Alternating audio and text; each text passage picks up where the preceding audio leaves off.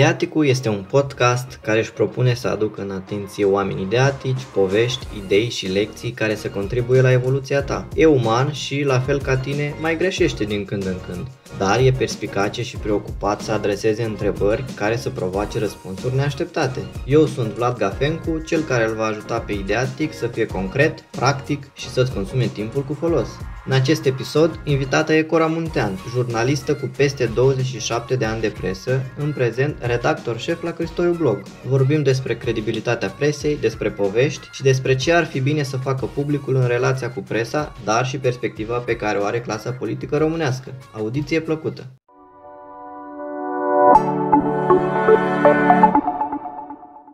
Înainte să trecem la subiectele propriu-zise ale întâlnirii noastre, aș vrea întâi să vă întreb ce ați dori să știe lumea despre dumneavoastră. Ah, păi, ce să știe? Că sunt uh, o jurnalistă din uh, garda veche, că iubesc foarte mult această meserie. În ciuda a ceea ce se întâmplă, consider că încă nu este totul pierdut și că presa poate să redevină ceea ce trebuie să fie, adică așa cum obișnuiesc eu să zic, să nu fie gura lumii, ci vocea lumii, că sunt, sunt foarte pasionată de ce fac, îmi place, uneori sunt dezamăgită, uneori sunt bucuroasă, știu că sunteți un, de altfel sunteți un jurnalist cu state vechi. Ați făcut 27 uh, de ani de presă anul acesta, dacă nu mă înșel. Care da, este secretul? 93. Da. Care este secretul longevității dumneavoastră? Ah, secretul. că... Spun așa ca o rețetă magică, dar probabil că nu este o rețetă magică. Nu, că nu am părăsit uh, nicio clipă Chiar aveam, uh, eu am venit din uh, Târgu Mureș în București, sunt uh, recent, recent, mă rog, de trei ani, trei ani și aproape patru ani în București. Am făcut, mi-a, mi-a plăcut foarte mult, am făcut toate genurile de presă. Aveam în Târgu Mureș, la un moment dat, aveam șapte joburi în presă. Adică râdeau wow. colegii, spuneau, alții. Când se pensionează Cora, se face bursa locurilor de muncă. E, n-a fost chiar așa, pentru că uh, au venit uh, vremurile peste noi, uh, unii au renunțat la mine, la alții am renunțat eu și uh, nu pot să spun că e, este simplu. Nu este simplu deloc din niciun punct de vedere. Uh, pentru că ne fiind într-o uh, zonă din asta în care ești uh, mega vedetă, să fii bine plătită, să ți se trimită mașină la scară, să... de așa, supraviețuiești, doar, doar supraviețuiești din punct de vedere financiar, vreau să zic. Dar dacă muncești foarte mult, Adică chiar, bine, eu, de exemplu, în perioada aceea când aveam uh, uh, șapte joburi, uh, nu mai aveam unde să cheltuiesc bani, adică nu, nu mai puteam, pentru că nu mai aveam când, că lucram chiar și noaptea. Atunci lucram, uh, lucram și la Realitatea TV la, pentru București, corespondent uh, pentru postul național și erau evenimente și noaptea, adică acolo nu... Da, sunt, nu știu dacă este, rețeta este să-ți placă, chiar dacă, chiar dacă anumite, anumite chestiuni și aspecte te dezamăgesc, să ai bine, nu o să recurg la lozinci de alea, că vai, să nu faci compromisuri, cu toții facem, să nu fim atât de mai catolici decât papa, deci chiar, bine, nu compromisuri de alea urâte și uh, am, sigur. Bine, eu uitați, n-am fost niciodată, n-am lucrat la stat, n-am fost purtător de cuvânt, n-am fost PR, n-am fost uh, uh, nimic. Adică pe lângă să pentez, cum să zic, a, presa e de pasiune, dar pe lângă asta îmi fac eu uh, o, uh, un job bine plătit din, uh, într-o funcție din asta de am ajutat cât, când am fost solicitată cu sfaturi pentru amici politicieni, dar cam, cam atât. Bine, presa, eu am participat la foarte multe, la foarte, la multe, sau mă rog, am participat la reuniuni internaționale de presă.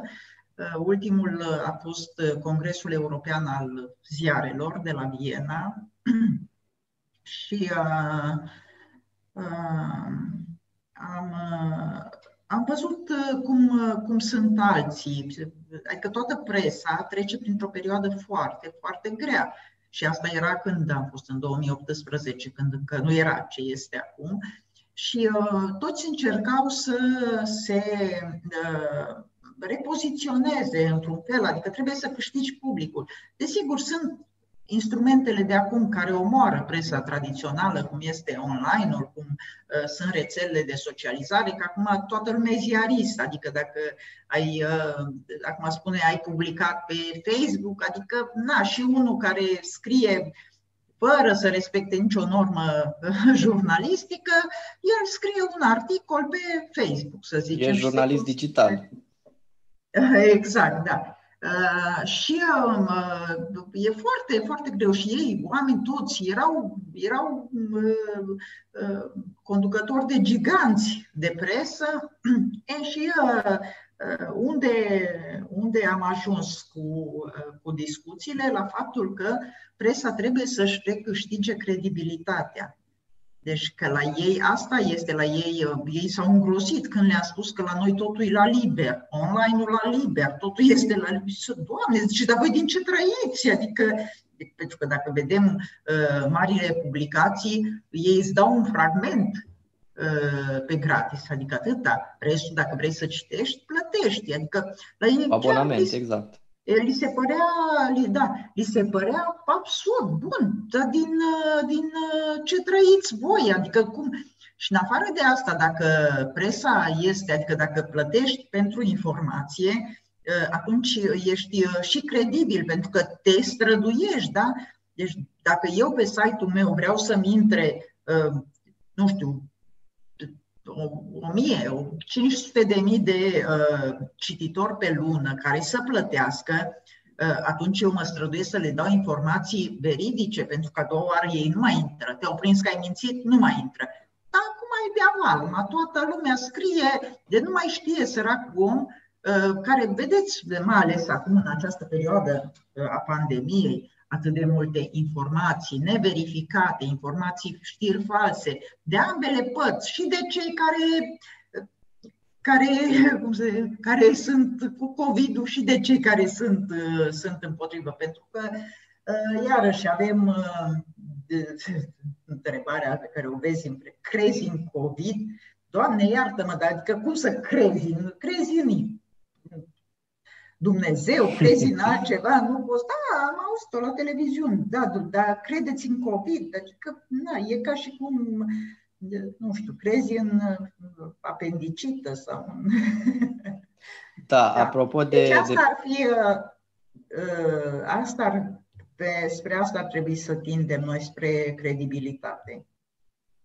Apropo de perioada aceasta, ați scris dumneavoastră recent o carte care se numește Bucureștiul sub dictatură de coronavirus, în care ați făcut un bilanț al acestei perioade, umblând zilnic prin capitală. Afirmați că ați învățat despre spaime, despre bucurii mici, despre nădejde și deznădejde, oameni și transformările lor. Care credeți că a fost cea mai importantă transformare a oamenilor la nivel mental în această perioadă? Uh, cea mai traumatizantă transformare, aș putea să spun, uh, uh, a fost transformarea omului într-un animal. Bine, oricum suntem, nu spun peiorativ, pentru că suntem, adică nu din regnul animal, dar Animale suntem... raționale. Exact, da. Deci transformarea omului într-un animal mort de frică. Deci mie nu, nu venea, bine, sigur că în prima perioadă și mie mi-a fost frică, uh, pentru că nu se știa, pentru că nu, dar uh, de aceea am și pornit la drum pentru a scrie această carte de reportaje, pentru că uh, am vrut să-mi, să-mi înving teama și, am, și eram curioasă, adică nu mi, nu mi se părea, nu știu, uh, bine, eu mă bucur că am și putut să, să, să ies și să fac, uh, să fac treaba asta. Uh, da, mi s-a, în prima, în prima etapă, dacă ne amintim, uh, era așa o undă de aia de bunătate, îi vedeam pe italieni cum cântă în balcoane, uh, eram impresionați de gesturile umanitare pe care le făceau unele țări, uh, așa. Și atunci ziceam că oamenii vor deveni mai buni, că această încercare ne va face să re să, să ne recăpătăm umanitatea, poate. Exact, da, să fim mai atenți la uh, aproapele nostru, să vedem să nu mai fim egoiști, da, așa mai departe. Niște lozinci astea, pentru că s-a dovedit chiar și în ziua de astăzi că nu suntem altceva decât niște egoiști, niște fricoși, niște, adică nu, să nu înțelegeți, eu nu zic să ieșim în stradă fără mască, fără să ne înghesuim unii în alții și să zicem mie nu mi-e frică. Da? Vorbiți mai da. degrabă de un soi de echilibru. Exact, da. Dar uh, și uh, atunci când uh, și faptul m-a nu impresionat, m-a surprins cât de mic a devenit omul. O tot spun, am spus-o și în carte și de câte ori am ocazia să o spun, o spun pentru că este o paralelă care mie mi se pare extraordinară. Uh, eu uh, mă duceam la, uh, de câte ori aveam drum, mă duceam la observatorul astronomic. Și pe acolo îmi făceam drum. Bineînțeles, era pustiu totul și stăteam acolo și mă uitam la lună, la planșele alea cu luna, cu, cu astronauții care s-au dus pe lună, care așa, și mă întrebam, Doamne, ce măreț a fost omul, uite cât de, cât de multe a făcut, ce cutezător, ce... Acum și de acolo mi-aruncam privirea spre stradă, unde nu era nimeni, mi-aruncam în spate, unde iarăși uh, era pustiu, adică chestia asta m-a, m-a, m-a marcat foarte mult mers într-un oraș atât de mare, pustiu, pustiu, pustiu. Erau zone în care pe bănci era praful de un deget, pentru că nici măcar un câine nu trecuse pe acolo. Da. da a fost o experiență, a fost, a fost și continuă să fie o, o experiență transformatoare. Ne, da, da, doar că uh, acum vedem că uh, în, uh, în, în rău, că, că nu, nu, nu mai găsim o punte de comunicare. Nu știu, să închidem toate, dar nu putem, pentru că, de, și nu știu dacă ați observat, deci, un scandal de proporții uriașe țâșnește din nimic, adică unul aruncă o vorbă, după aceea se ajunge, se ajunge la înjurături, la tot felul de chestii și te întrebi după aceea, dar pentru ce? Adică la ce facem? Că și eu și celălalt, și eu care sunt, zic eu, echilibrată și care încerc, și ăla căruia este frică, și ăla inconștient care zice că nu este frică, nu, toți avem aceeași țintă, să fim sănătoși, să putem munci, să nu sărăcim până la limită, să nu ajungem în starea de dezumanizare încât chiar atunci de foame, pentru că, Doamne ferește, de neajunsuri poți să recurgi atunci la multe alte uh, gesturi care chiar ar fi, uh, ar fi cumplite. Da, e și pe fondul unor frustrări aceste neînțelegeri Toată, toată schisma asta din societatea noastră vine pe fondul unor, unor frustrări și a faptului că nu toți au același nivel de educație sau același nivel de înțelegere a lucrurilor. Nu e vorba doar de educație, să știți, am văzut oameni, eu merg la piață, da? am văzut oameni uh, needucați, da? care nu sunt educați, că așa este, asta este condiția lor cu mult, mult mai mult bun simț, cu uh, decât uh, foarte mulți care uh, chiar nu educația, dar cei care pretind că știu foarte multe, deja devin foarte obraznici în comunicarea cu ceilalți. E, ce știu eu, bă, de, adică dacă eu care am atâtea studii, care nu știu ce, nu știu, tu știi tu, da, da, needucat, așa, poate știe, știe și să um, nu tușească pe altul, știe și să, să-l protejeze pe celălalt. Nu trebuie să avem uh, accese de astea de, de superioritate. Nu, nu, e vorba de bun simț mai mult decât de educație. Trecem puțin acum la o parte mai frumoasă a lucrurilor, să spunem. În jurnalism e vorba și despre povești. În fond, o știre este o poveste. Știm că poveștile pot să vindece, să aline, să ne învețe lucruri. Fără povești am fi nu doar mai săraci, dar și dezorientați. Care e cea mai frumoasă și plină de sens poveste pe care o aveți în cei 27 de ani de presă?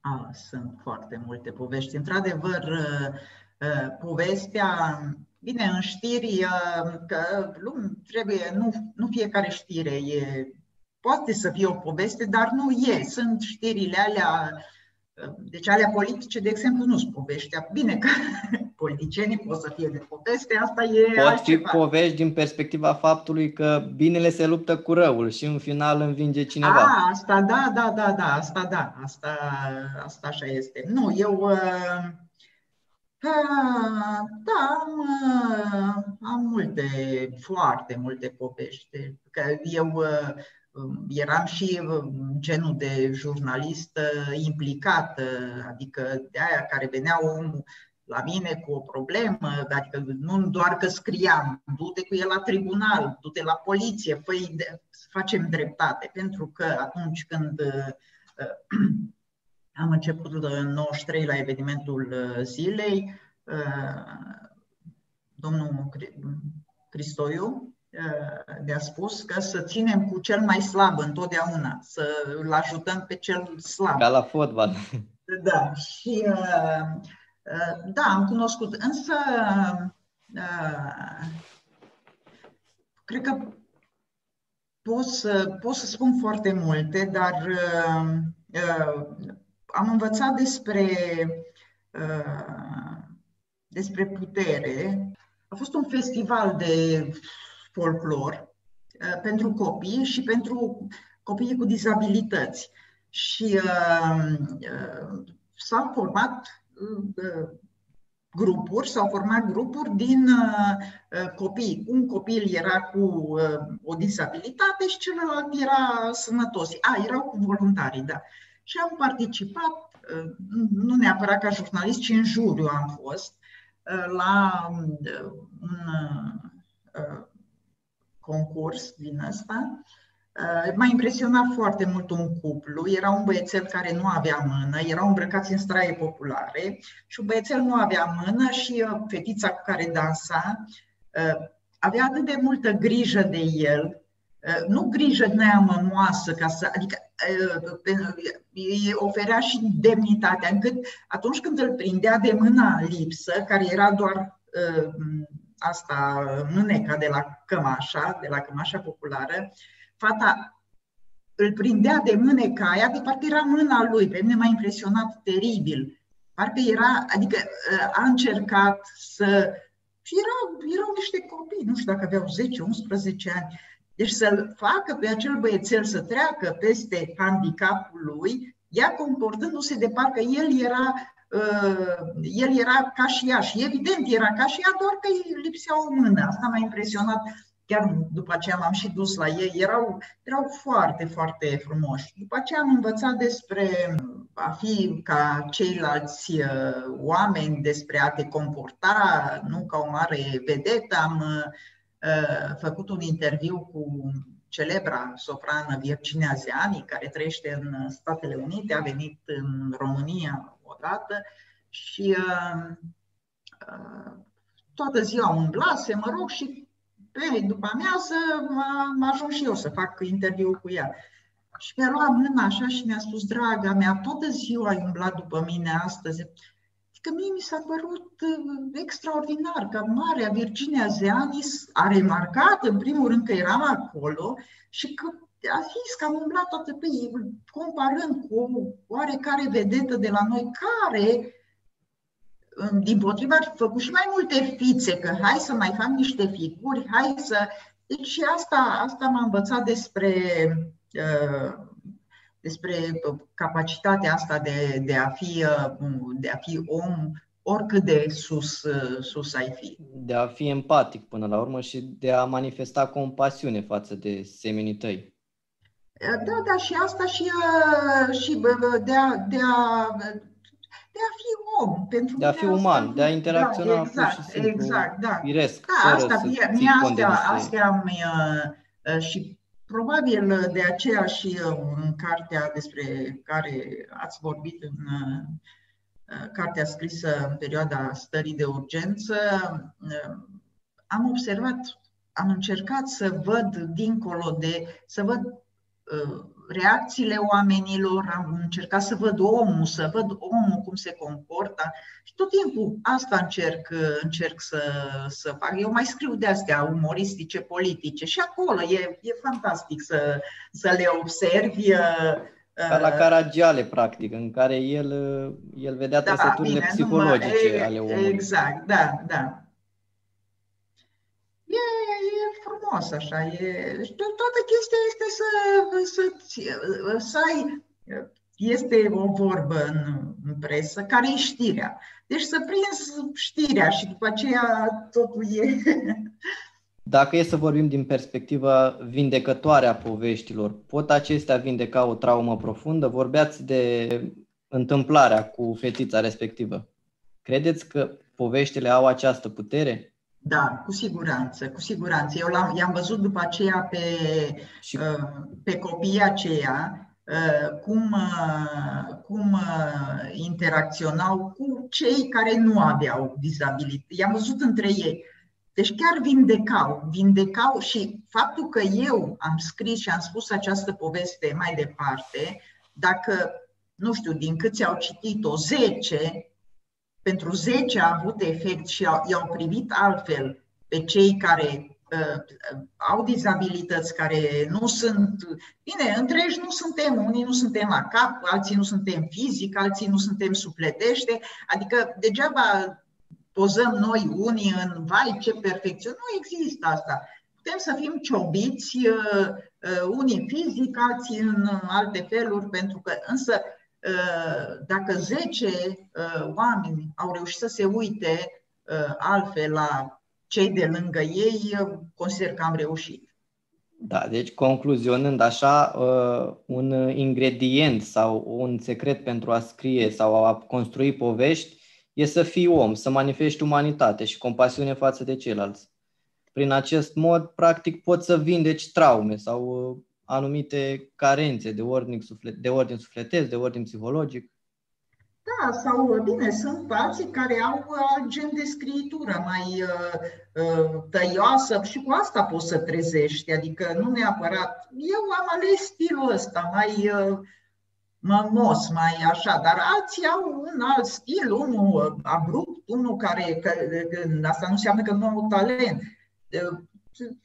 Poți să ai, dar să, să ai altă abordare, adică poți să zici je m'en nu îmi pasă, nu mă interesează, să tratezi așa, pentru că și, și asta poate să fie uh, o abordare, nu știu, sănătoasă așa pe moment a vieții, nu mă interesează celălalt, mie să-mi, să-mi fie. Sunt unii care, mai ales în această perioadă, se detașează foarte, foarte mult de, de ceilalți, nu vor să audă de suferințe, pentru că să știți, în afară de neplăcerile și de, într-adevăr, dramele și tragediile întâmplate din cauza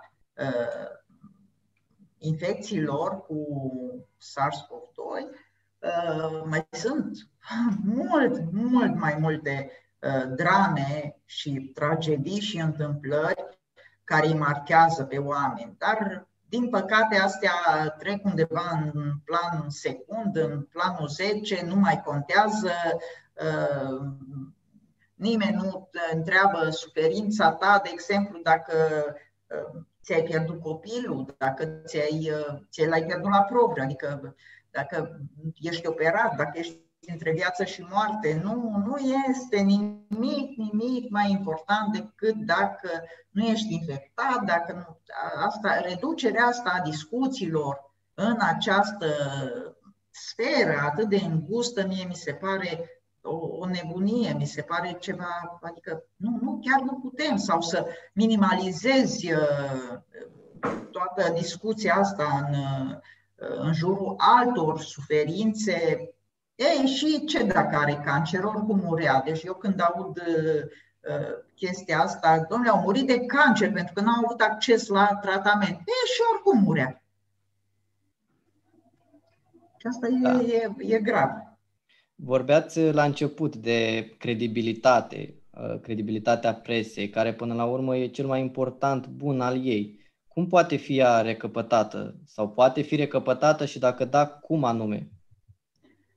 Ah, da, foarte, foarte greu poate să fie recăpătată și cum... Putem face noi ceva și când spun noi mă refer la cetățeni, să spunem. Da, cetățenii trebuie, publicul trebuie să fie mult mai intransigent. Deci să ceară publicul, că zice uh, uh, cei care fac uh, presa asta de cancan, să zicem fără nicio trimitere la publicație cu același nume, spun, nu domnule că vrea publicul chestia asta. Domnule, eu n-am văzut încă revoluție Ă, n-am văzut oameni în stradă, domnule, vrem cancan, dați-ne cancan. Nu, nu, nu am văzut chestia asta.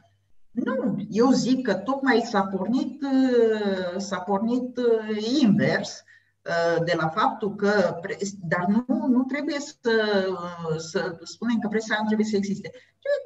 Delimitate. Este presă de este tabloid, dar de la inteligent, adică da, la noi toate s-au uh, îmbinat una în alta, toate sunt uh, tabloidizate, la noi de, și până și în uh, sport, știrile din sport sunt despre iubitele sportivilor. Asta adică, vinde până la urmă. A, exact, da, asta. Ce vinde? Bun, atunci haideți să uh, publicul să fie mai uh, intransigent publicul și să fie dispus să plătească pentru informație de calitate. Da, dar oare Dacă... până la urmă publicul nu consumă ce oferi? Nu e, nu e mai degrabă aici uh, o responsabilitate mai mare din partea presei să poate chiar să încerce să educe gusturile? Uh, nu, presa nu trebuie să educe. Presa nu are rol de educație. Deci atunci doamna Anisie ce face? Se duce acasă. Nu? Oricum e acasă și nu are nicio treabă, dar uh, Anisie zic așa, în, la modul general, dar uh, uh, nu, nu are. Bine, există un segment, poate, sau niște workshop-uri sau ce face, cred că de educație, dar în general, nu, presa nu are treabă să educe. Presa trebuie să dea informație, să fie furnizor de informație, da? când este pe partea de informație, vorbim despre celelalte genuri, reportaje și așa mai departe, alea sunt uh, sau editoriale sau opinii sau așa.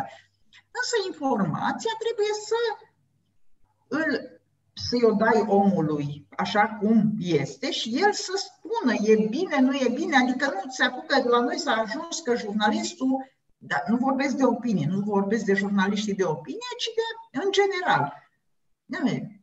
Uh, cum era, ce am învățat noi în prima perioadă. Domnule, jurnalistul nu este nici judecător, nici procuror, nici polițist. Deci noi tot timpul ne erijăm. Noi, nu vă amintiți de celebrele scene de la DNA, adică mai avea puțin și pe ăia îi, îi lapidau ei, presa acolo în față. Ești vinovat, ești nu știu ce haideți să ne mai uităm și ce fac alții, adică totuși nu este atât de multă isterie. Și atunci unii zic, nu, nu, dăm isterie că publicul este isteric. E, dacă ar fi puțin mai atenți la public care respinge tot mai mult genul acesta de presă, de isterie, atunci ar fi mai câștigat și ar, ar intui din, uh, din timp, domnule, ce se vrea. Da? Adică o informație pe care uh, i-o dai omului trebuie să fie uh, bine, pot să zic alea, cum învățăm la școală, da, să răspundă la întrebările alea. Da, cele cinci Știne întrebări. Ce? Exact, da, așa. Dar uh, mai lasă-l și pe om să gândească, nu? Tu îi spui despre subiect, tu îi spui concluzia, tu îi... Uh, nu, e...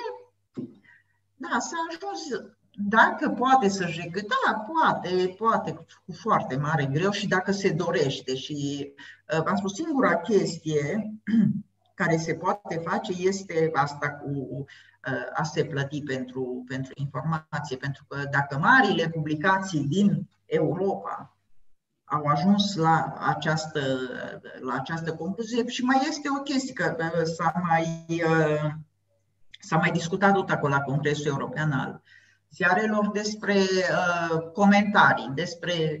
Uh, pentru că a doua parte a jurnalismului este jurnalismul din, uh, din spate, ăla pe care îl fac comentatorii, adică nu știu dacă de acolo e, dacă ai nervi să te apuci să citești anumite chestii, e spectacol total, adică acolo nu, nu mai există.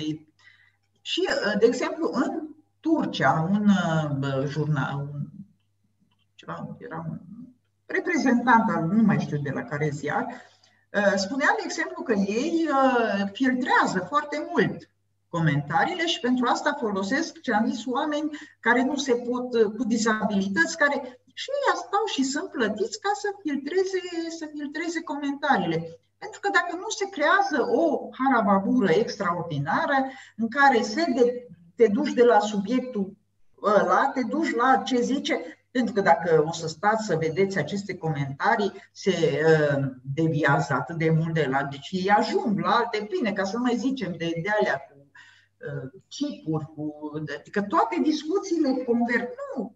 Și atunci îi, îl forțez cumva, că asta este, trebuie să-l forțez pe cel din public să gândească cu capul lui. Pentru că a, a, bine să gândească bine cu capul lui. Și asta probabil este o formă de educație, dar nu de aia că cine sunt eu să îi fac educație unui om. Eu pot să-i vorbesc despre, nu știu, despre o întâmplare din Bucureștiu sub, uh, uh, în perioada stării de urgență. Dar eu nu pot să-i spun omului, uh, comportă-te așa, fă așa, sau eu spun ce am văzut eu. Tu tragi concluziile, tu spui dacă e bine, dacă e rău, cum te-ai adaptat tu la situația aceea, dar nu, nu pot să-i spun eu ce să facă. Nici n-am dreptul ăsta să fac. Până la urmă, el trebuie să-și dezvolte singur spiritul critic și gândirea critică. Exact, da. Autenticitatea e una din armele cele mai de preț pe care scriitorii, jurnaliștii le au. Uh, cum poți să fii autentic într-o lume în care ți se impune să păstrezi o aparență ca să te încadrezi într-un anumit tipar? Păi nu trebuie. Îți impune, dar nu e musai să te conformezi. Da, sigur, uh, aici e uh, E bine, la știri, la știrile alea știri, mai merge cu copy-paste, dar uh, în jurnalism, în general, nu e bine să fie cu copy-paste uh, și ești mult, tu, mult mai câștigat dacă ești autentic, dacă lumea te caută după, nu știu, după stil, da? stilul tău, îți formezi uh, tu un stil al tău care pe unii îi va atrage, pe unii îi va îndepărta, pentru că nu poți, chiar nu poți să Uh, să mulțumești uh, pe toată lumea, evident, da, da să-ți, uh, să-ți creezi acest stil și să ți-l menții. Că vin, sigur, nu poți să fii refractar, să fii absurd, să spui, domnule, nu, pentru că și eu primesc, primesc feedback-uri. comentarii, da, feedback-uri la ceea ce tu.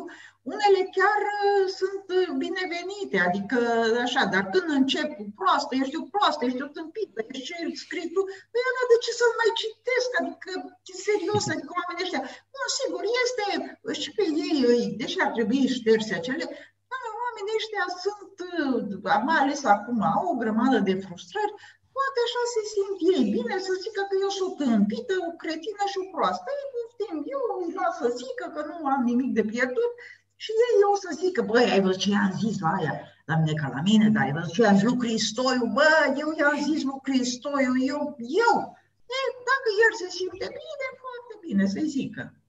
Da, acel ego care este în centrul tuturor lucrurilor. Da, da. Că tot vorbeați de stiluri autentice. Sigur, aici e o, e o perspectivă subiectivă de-a mea. Cred că dumneavoastră aveți unul din cele mai autentice stiluri din publicistica românească.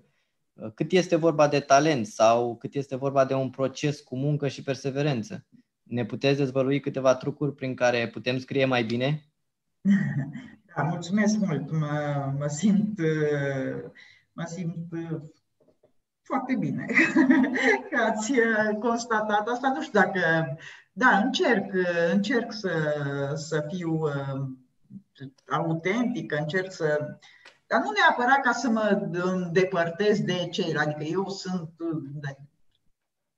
aia cu moță, nu, nu știu. Ce, da, în primul rând trebuie să ai talent, dar nu este suficient să ai. Trebuie să-l cultivi și trebuie să înveți să vezi.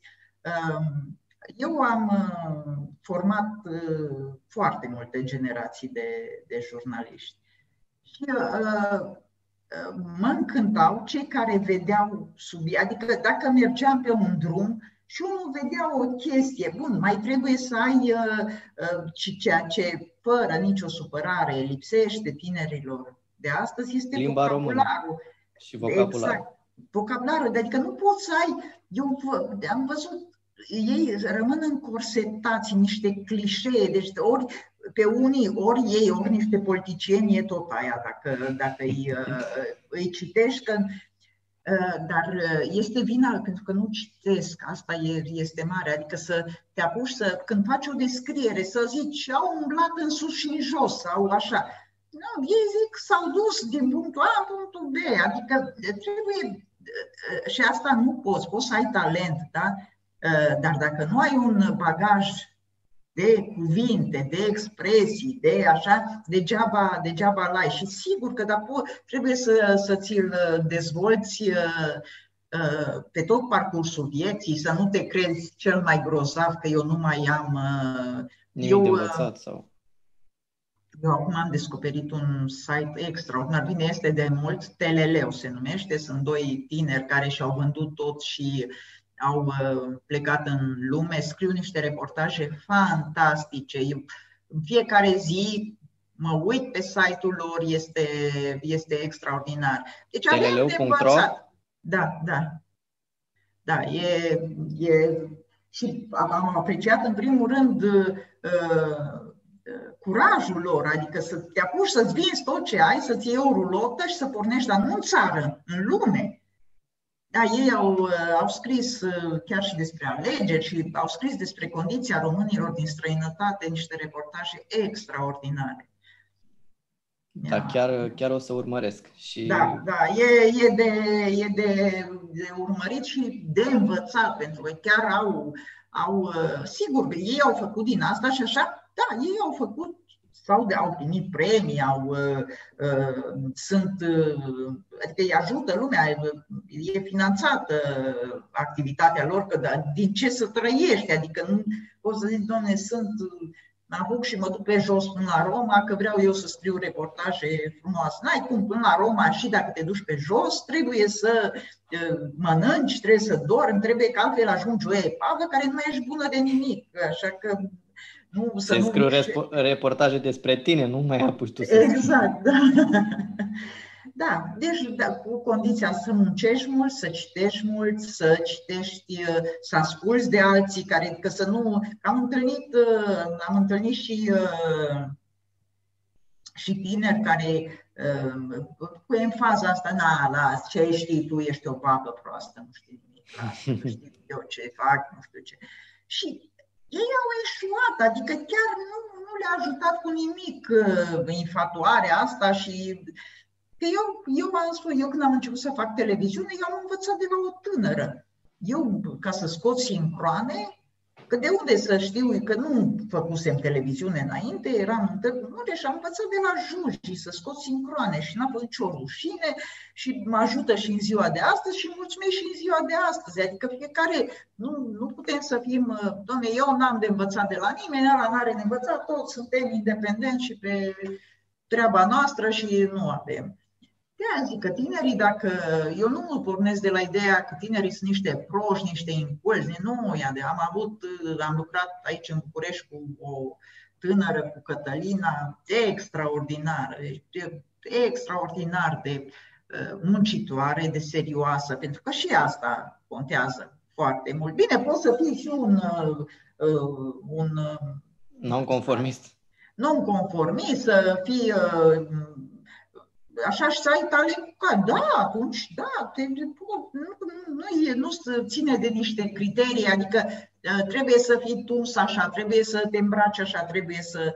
Dar contează și, și chestia asta, cu seriozitatea în ceea ce faci. În... Da, categoric, categoric.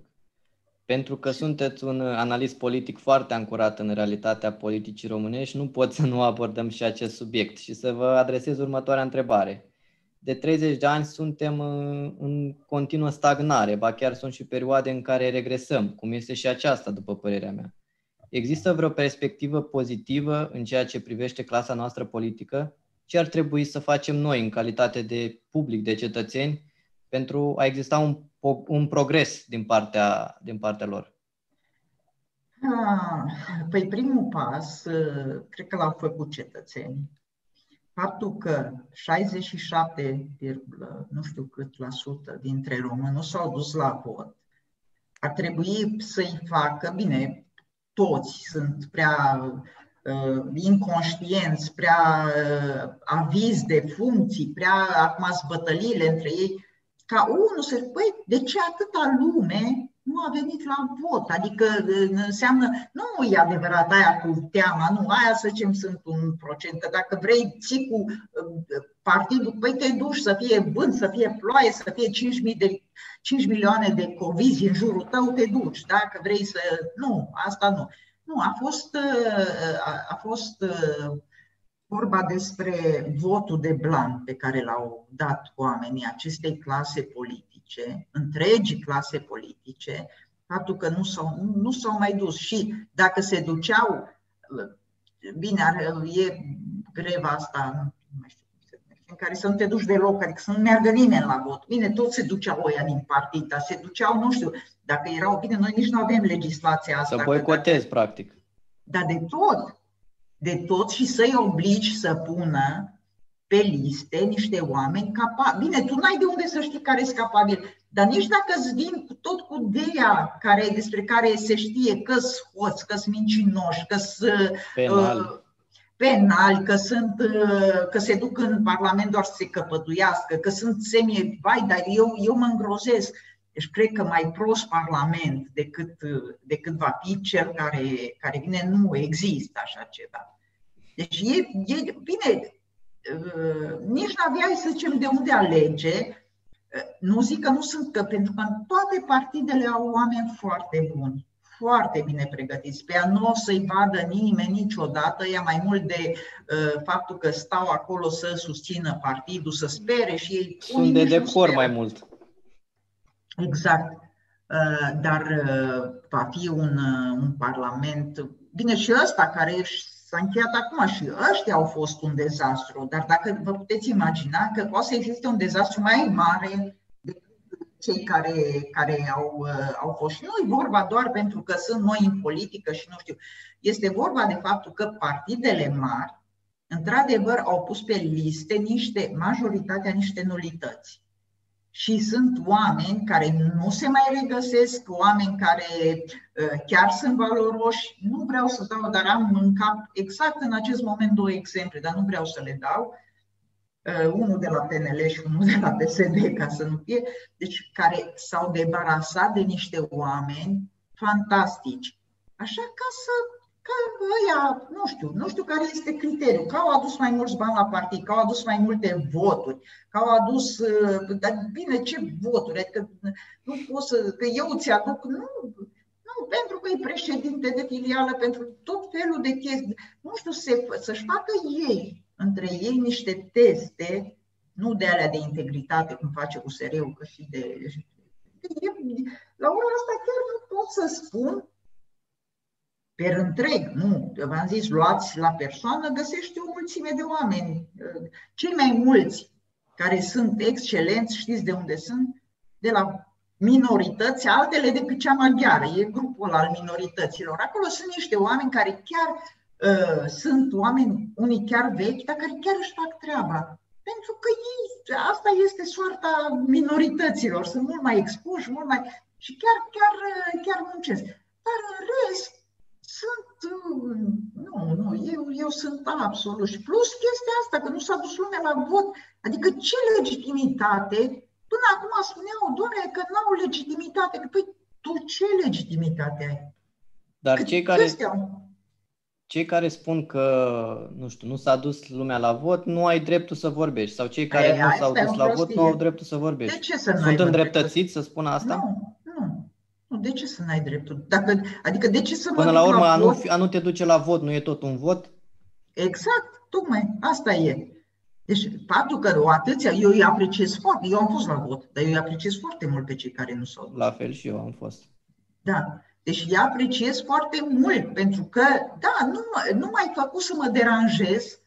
Unii văd au avut secția de votare la doi pași, dar nu s-au dus, pentru că nu i-a mânat nimic. A fost atât de mare dezgustul, scârba față de tot ceea ce s-a făcut, încât nu au considerat că nici măcar să mergi să-ți anulezi votul nu, nu, s-au, nu, nu s-au deranjat. Și așa este normal. Și ar, ar trebui să fie, asta ar trebui, despre asta ar trebui să se discute toată ziua. Dom'le, de ce n-au ieșit românii la vot? Dom'le, suntem îngrijorați de la cel mai înalt nivel să se dea semnalul ăsta. Sunt foarte îngrijorat că lumea nu a ieșit la vot. Aș vrea să am un dialog cu poporul să văd de ce nu a ieșit lumea la vot. Mi așa mi s-ar părea firesc să, să, să înțelegi natura nemulțumirii. Este ca într-o, într-o casă, da? într-o familie. Când unul dintre parteneri uh, trântește ușa mai mult sau mai puțin delicat și duce în altă cameră. Ei, tu nu stai așa și vezi, e, nu vine, te duci, nu? Încerci să vezi care e decât supărarea, care este, de, cum poți să dregi situația, da? Nu, nu au venit, nu au dreptul să vorbească. O mare prostie, au foarte mare drept, chiar foarte mult au dreptul să vorbească și să-i tragă la răspundere pe cei pentru care nu s-au dus la vot. Inclusiv pentru asta. Da, te trag la răspundere pentru că nu mai determinat să vin la vot. Da, deci perspectivele nu sunt așa încurajatoare. A, nu, absolut deloc. Par... Și faptul că nu cresc, uitați mai de mult, că asta eu, având în vedere experiența, ca să nu zic altfel, eu nu pot să nu sesizez diferența. Bine, acum o să se spună, wow, ciuma roșie plătită de ruși, de PSD, de... Deci nu pot să nu fac diferența între calitatea umană, nu calitatea umană, și umană, dar asta, calitatea profesională a celor care erau, sau nu PSD, a celor din CDR. Deci CDR-ul, Convenția Democrată, avea mai mulți oameni pregătiți decât sunt acum. Erau, erau uh, superiori celor de, de acum. Erau mai, erau mai, nu știu, mai uh, aveau contact cu realitatea. Ăștia zici că sunt de pe altă planetă, politicienii ăștia de top. Deci nu se poate să nu vezi. Sau este așa o... Nu le pasă, nu interesează. Adică o indiferență eu... și o indolență.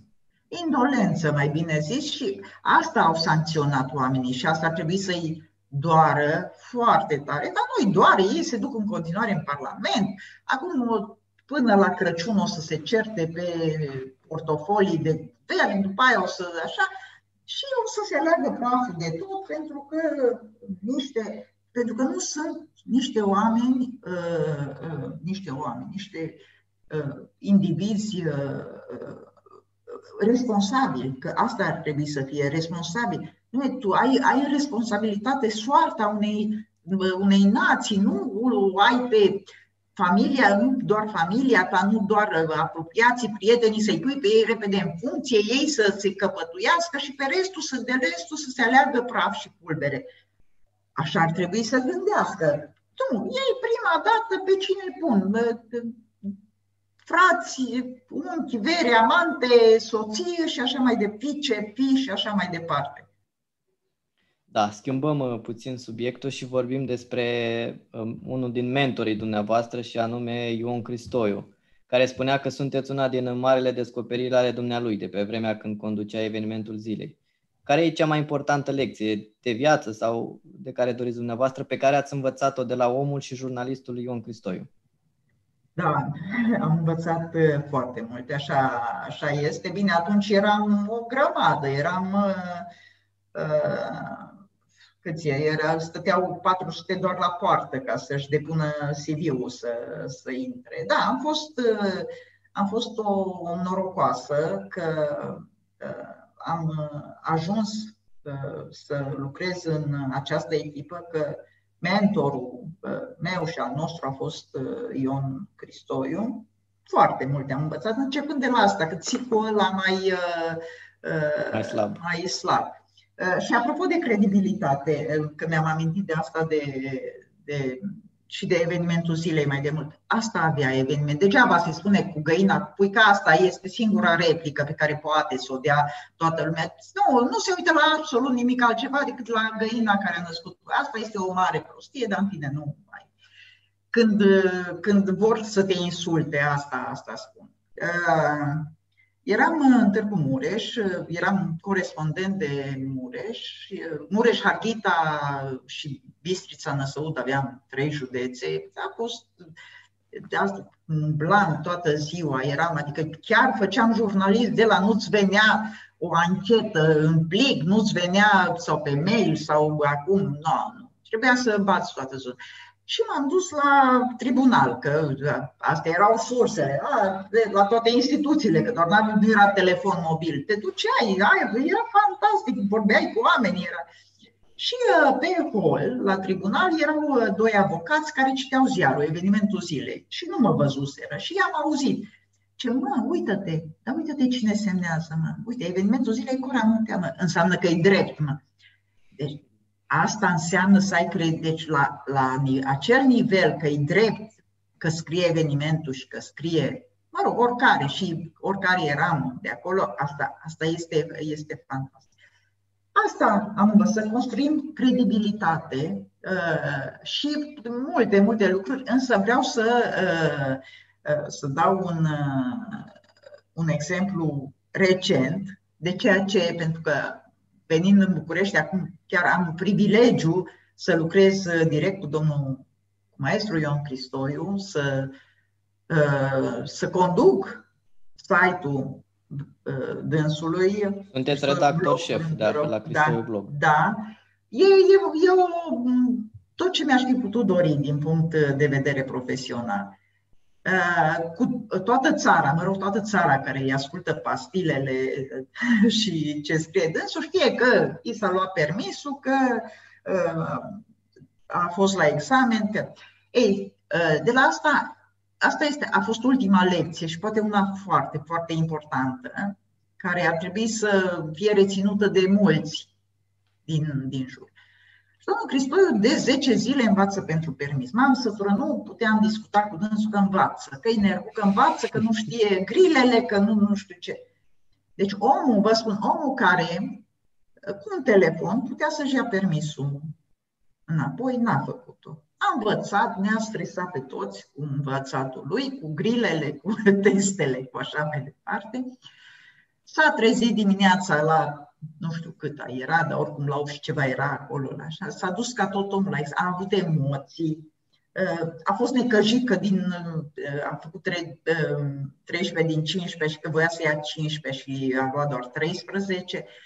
Asta este lecția recentă și foarte importantă pe care am învățat-o de la dânsul despre modestie, despre bun simț și despre a nu-ți pierde mințile din cauza, ă, datorii, din cauza faimei pe care, pe care o ai. Și a fi, ar fi un om uh, ca toți ceilalți. Dar foarte multe. Am învățat uh, uh, chestia aia, că să ții, ne spunea, nu țineți cu niciunul, să fiți drept, să fiți, nu, dacă tot trebuie să țineți cu cineva, să țineți cu cel mai slab. Se vede și acum ce, ce care este uh, uh, strategia sau politica maestrului în materie de a ține cu cei nu o să țină niciodată. Bun, în primul rând, nu-i plac președinții. Întotdeauna a avut conflicte da. și cu Iliescu, Constantinescu, cu Băsescu, cu toate. Da, pentru că puterea... Dar totuși a tratat cu respect pe toți. A, normal, normal, da. Da, de așa e și, și a, fi, a fi echilibrat. Toată, nu, trebuie să fii echilibrat, să aștepți, să ai răbdare, să...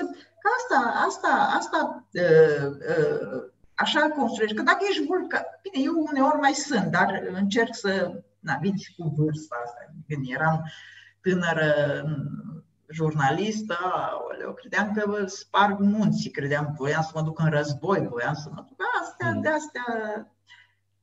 Dar în concluzie sunt uh, Uh, sunt mai mult decât bucuroasă, sunt fericită, sunt uh, uh, privilegiată.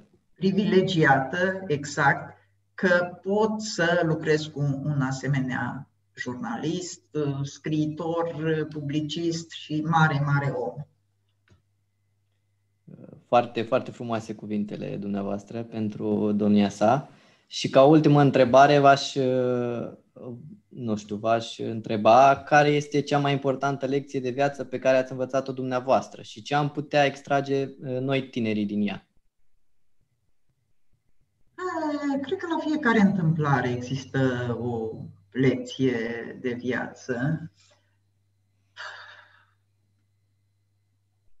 Nu știu, nu știu ce. La fiecare poți să, poți să, să înveți uh, și nu, nu e bine să, să, să dai sfaturi concrete, adică ceea ce pot, ceea ce pot eu să, să, să le spun tinerilor care vor să facă această meserie, să vadă dacă au vocație, dacă le place. Bine, acum că am trecut moda, dar într-o vreme era nebunia aia, toată lumea făcea facultatea de jurnalism, toți se visau, fetele se visau numai cu microfoane în mână, făcând uh, transmisii în direct, fiind uh, se văd la televizor.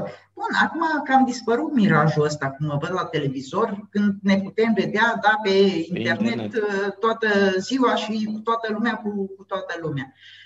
Uh, dacă simt că nu au, uh, că nu au vocație, era o, o tânără pe care aspirantă, voia să se facă jurnalistă, pe care o pregăteam eu. Și a, nu avea niciun fel de chemare. Și da, când veneam cu textele, tot timpul îi spuneam, Sorina, du-te și fă vânzătoare de aprozar. Nu ai finit nici nimic. Adică vânzătoare de aprozar e, adică nu era că du-te și că nu e. Și atâta am săraca până la urmă a emigrat în America. E acum unde are o situație foarte, foarte bună, îmi trimite și acum mesaje că mulțumește. Că... Deci asta înseamnă, adică eu am simțit, nu că am simțit, am văzut clar că ea nu are vocație, nu este um, cum să spun, trebuie să fii dispus să renunți la foarte multe, că meseria asta nu ți oferă numai avantaje, că dau un telefon și zic că sunt tic și nu mai stau la coadă sau mi se rezolvă o chestie sau nu, că unii așa o văd. Nu, este, e, în primul rând, e, e vorba de responsabilitate, foarte, foarte multă responsabilitate și trebuie să, să ai ce să le zic tine, să fie ei, în orice meserie pe care o fac, să fie ei, să, uh, să facă și compromis, pentru că ea iurea, nu poți să spui, nu face compromis, du-te tu ca băț înainte, nici în stânga, nici în dreapta, nu faci niciun compromis, ești doar... Dar compromisul de alea, că poți să...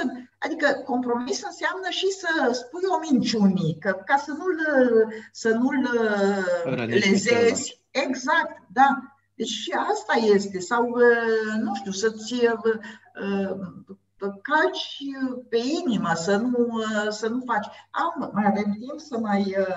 Sigur, sigur. Da? Ceea ce eu am dat dovadă de prostie și de mers așa de amboulea înainte cu o chestie. Era, îmi spusese, îmi dăduse cineva un pont că un polițist cerea șoferilor pe care îi oprea uh, o canistră de benzină pentru el și una pentru mașina poliției. Adică, totuși, n-a cerea și pentru mașina poliției, că n-aveau, că era în situația... Ei, l-au prins pe ăla, i-au făcut flagrant, l-au, uh, uh, l-au arestat și l-au dus să judece. Și m-am dus și eu uh, la judecată. Da. Era un om, și acum îl văd în fața ochilor, era un om uh, săracul, vă dați seama, în boxa arestaților, în, că fusese adus din are. Și când am trecut pe lângă el, s-a uitat așa la mine și a zis, Doamna, aveți copii? Și aveam, am și eu copii. Și zice, să știți că eu, mie mi-au rămas doi copii acasă. Deci, bun, sigur, omul ăla era vinovat, dar sigur, pe lângă toate nebunile și ce se făcea atunci în poliție și așa, nu cred că era. Da, și ei au acționat în. Aș fi fost condamnat și îmi pare foarte rău, pentru că eu după întâlnirea asta, eu m-am apucat eu să mă duc pe la. Mă mir că nu m-au arestat pe mine, că m-am apucat să mă pe la poliție, domnule, nu putem salva pe omul ăla, ce să facem? Adică mă duceam la judecător, bine, nu m-au primit ăia, că era. Domnule, măcar să-i dea mai ușor, măcar așa. Eh, vedeți, deci chestia asta a dus, domnule, dreptate cu orice vreți. Sigur că n-a făcut bine, sigur că trebuie descurajate astfel de chestii, dar eh, a da exemplu dintr-o chestie, nu că e măruntă, că nu, orice furt este, este, este bine de a fi uh, sancționat. Dar când mă gândesc câte, să zicem, am făcut multe alte anchete care s-au băgat sub preș. Deci asta îmi stă pe inimă cumva. Uite, domnule, că vinovat, vinovat, dar a făcut, nu știu, câți ani de pușcărie, da? Pentru că eu m-am apucat și steam în fiecare zi de ăla, că ăla nu face, că nu știu ce, că poliția nu face, că... E, uite că au făcut, l-au băgat în pușcărie pe unul care a cerut două canistre de uh, benzină pentru mașina lui și pentru mașina poliției. Hmm. Da, bine, luând-o așa moral și așa, da, foarte bine, s-a făcut dreptate, ura, ieșim în stradă, uite ce bine că s-a făcut dreptate. Foarte bine. Însă, nu se face dreptate când este vorba de furat toate lemnele, toate pădurile din România, tot gazul din România, tot ce avem noi. Atunci nu zice nimeni absolut, absolut nimic, e bine, e frumos, suntem fericiți. Deci de aia ar trebui să avem aceeași unitate de măsură și aceeași uh, uh, intransigență precum am avut cu bietul ăla pe care eu l-am băgat în timp păcate în pușcărie, sper că e sănătos, sper să fie bine, să mă fie iertat.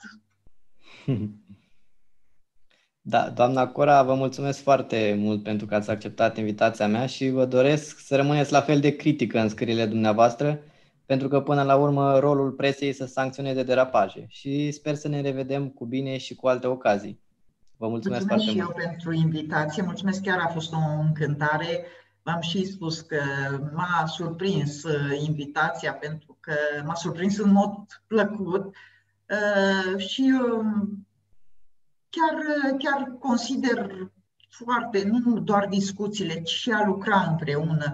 Sigur, v-am zis, noi putem învăța de la tineri, noi avem experiență de oferit, așa că nu văd de ce uh, nu ar trebui să o facem. Vă doresc mai bine și uh, să ne auzim uh, cu bine. Vă mulțumesc!